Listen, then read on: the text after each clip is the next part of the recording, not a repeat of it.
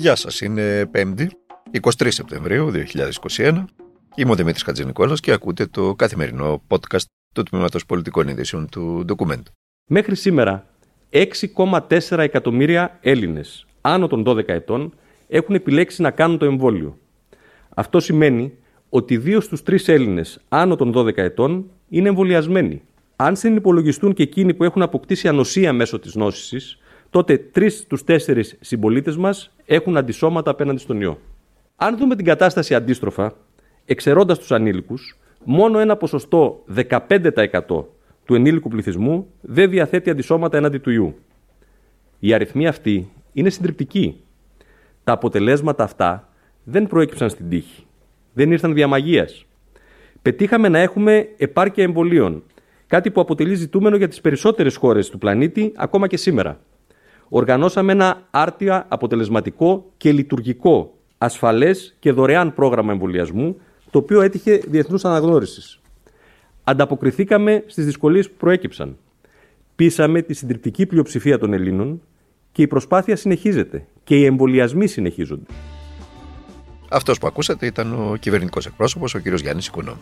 Μέσα σε μία πρόταση και ένα λεπτό περίπου, είπε μια ντουζίνα ψέματα δείχνοντας και τον πανικό της κυβέρνησης για την αποτυχία της εμβολιαστικής εκστρατείας και την έκταση του αντιεμβολιαστικού κινήματος. Ακούστε τώρα, ακούσατε μάλλον τι έκανε ο κ. Οικονόμου. Προσέθεσε σε όσους εμβολιάστηκαν όσους νόσησαν.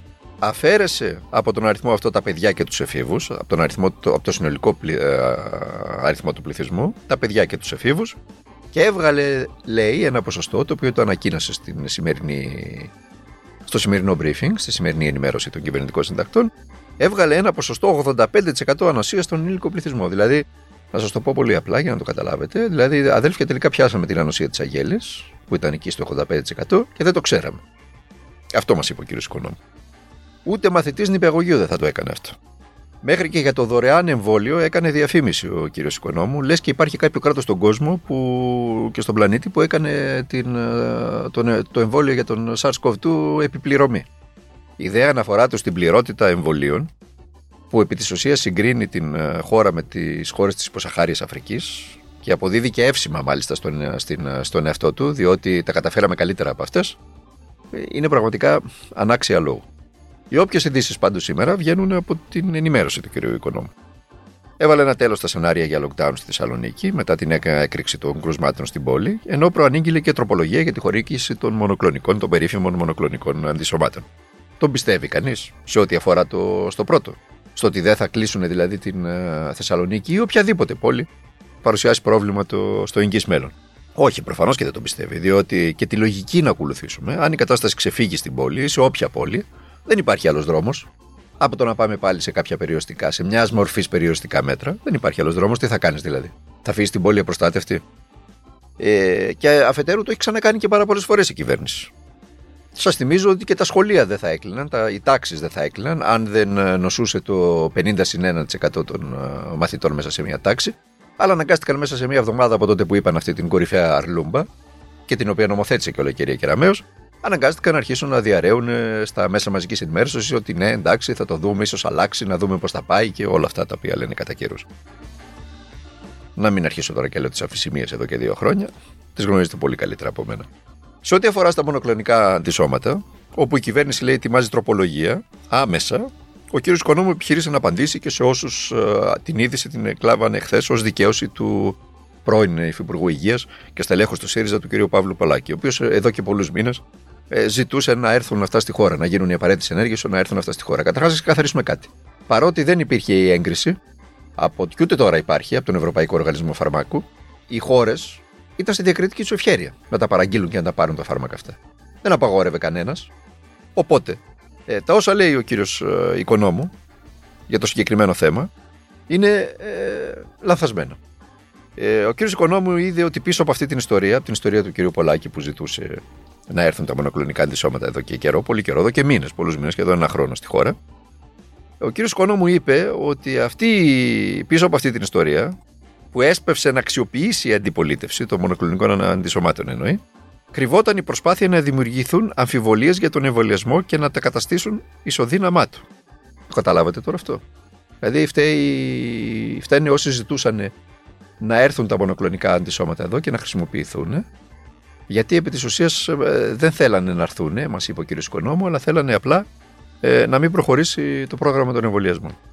Τώρα αντέχει κριτική σε αυτό που είπε ο κ. Οικονόμου, όχι προφανώς. Δηλαδή πίσω από την Ευρωπαϊκή Σύσταση για προμήθεια των μονοκλονικών αντισωμάτων και όχι έγκρισή τους. Πάλι κρύβονται αντιβολιαστές.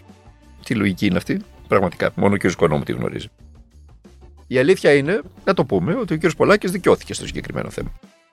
Εμείς έχουμε πει, ο Μιλόν έχει πει ότι έκανε λάθος στη δήλωσή του ότι δεν έχω κάνει ακόμα το εμβόλιο. Θα κοιτάξω να δω γιατί δεν έχω πιστεί ακόμα και θα το κάνω το Σεπτέμβριο. Ήταν λαθασμένη η δήλωσή του αυτή, γιατί εκείνη την ώρα έτρεχε το εμβολιαστικό πρόγραμμα και ε, οπωσδήποτε όταν ο πολίτης ακούει έναν πρώην Υφυπουργό Υγείας να το λέει αυτό και ο ίδιος έχει πολύ μεγάλες αμφιβολίες για να το κάνει ή δεν πηγαίνει να το κάνει. Και γι' αυτό είπαμε και δημόσια, και ο Μιλόν το είπε, ότι έκανε λάθος ο κ. Πολάκης. Αλλά στο θέμα της επιμονής του να έρθουν τα μονοκλονικά αντισώματα και να χρησιμοποιηθούν σε ασθενείς, εις που ίσως γλιτώναμε ζωές, έχει απόλυτο δίκιο και δικαιώθηκε. Πώς θα το κάνουμε δηλαδή. Τα υπόλοιπα είναι αστεία. Πραγματικά αστεία.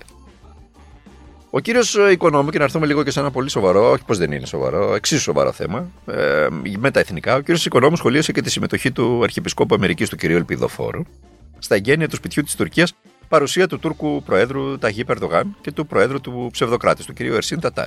Τώρα, ε, αν θέλετε να είμαστε ειλικρινείς και να μην κρυβόμαστε πίσω από το δάκτυλό μας, ε, ο κύριος Ελπιδοφόρος ε, δεν έκανε τίποτα άλλο παρά ότι είναι υποχρεωμένο να κάνει ε, αφενός το Πατριαρχείο, το οποίο είχε έδρα την ε, ε, Κωνσταντινούπολη, έτσι, και είναι ένα ίδρυμα που ανήκει στην Τουρκία, και αφετέρου λένε οι κακές γλώσσες ότι δεν έκρυψε και τις φιλοδοξίες του για κάτι παραπάνω.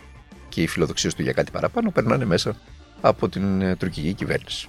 Λοιπόν, πάμε όμως στην ουσία. Τι είπε ο κύριος Οικονόμου, ότι μας ενόχλησαν οι κινήσεις του. Ενώ σε ερώτηση για το αν και ο Κυριάκος Μητσοτάκης θα συναντηθεί μαζί του στη Νέα Υόρκη, δήλωσε ότι το πρόγραμμα του Πρωθυπουργού είναι υποδιαμόρφωση. Λοιπόν, όσο και να κρύβεται η κυβέρνηση, είτε αφορά την περίφημη συνάντηση του κ. Μητσοτάκη με τον Ερντογάν, που δεν έγινε βέβαια, είτε αφορά τη συνάντηση του με τον Ελπιδοφόρο, όσο και να κρύβεται, τον, τον Ελπιδοφόρο θα τον δει ο Κυριάκος Μητσοτάκης, έτσι κι αλλιώς στα διάφορα γκαλά τα οποία θα λάβει μέρος ή λαμβάνει ήδη μέρος. Επίσης, ο κ. Μητσοτάκης ήταν εκείνος ο οποίος αποφάσισε να δίνει κάθε χρόνο 2 εκατομμύρια ευρώ στη Θεολογική Σχολή της Βοστόνης χωρίς καμία προπόθεση και χωρίς καμία υποχρέωση. Όπως για παράδειγμα οι υποψήφοι ιερείς στη σχολή να μαθαίνουν τα ελληνικά. Διότι δεν, δεν διδάσκονται τα ελληνικά στη Θεολογική Σχολή της Βοστόνης. Δίνει κάθε χρόνο 2 εκατομμύρια ευρώ για να πηγαίνει ο ελπιδοφόρος στα εγγένεια του σπιτιού της Τουρκίας και να εξυπηρετεί τις δικές του σκοπιμότητες ή φιλοδοξίες. Δεξίγημα και δονομάχη με τουρκικό φέση είναι ο τίτλος. Στην είδηση που σας διάβασα.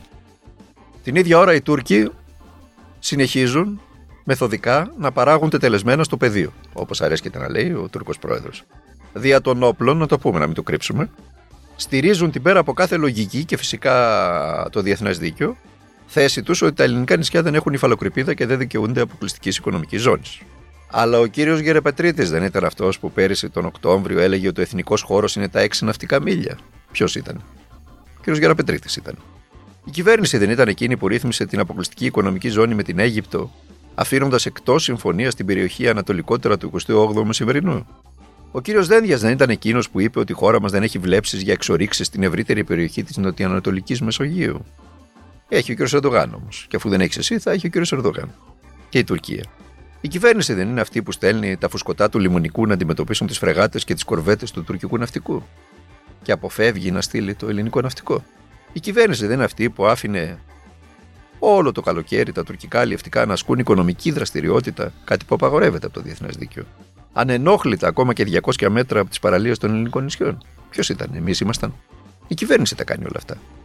Στην κυβέρνηση νομίζουν ότι επειδή απολαμβάνουν στο εσωτερικό τη μηντιακή ασυλία και δεν παίρνει χαμπάρι κανένας για αυτά που λένε ή που κάνουν, είναι δηλώσεις που τις λένε τη Δευτέρα και είναι απλά Δευτέρα, ε, νομίζουν ότι ούτε ο Ρετζέπτα Περντογάν ε, δεν ακούει και δεν διαβάζει τα όσα λένε και όσα κάνουν και κυρίως όσα δεν κάνουν. Δυστυχώς για τη χώρα και τα ακούει και μια χαρά τα διαβάζει και μια χαρά παράγει με τα τετελεσμένα. Αυτά. Εμείς θα τα ξαναπούμε μαζί αύριο Παρασκευή, το τελευταίο podcast της ε, εβδομάδας. Μέχρι αύριο λοιπόν να περνάτε να είστε καλά, να προσέχετε τους εαυτούς σας, να προσέχετε και τους οικείους σας, τους ανθρώπους που αγαπάτε. Δεν μας χαρίζετε τίποτα σε αυτή τη ζωή και τίποτα δεν καταφέρνουμε χωρίς να αγωνιστούμε.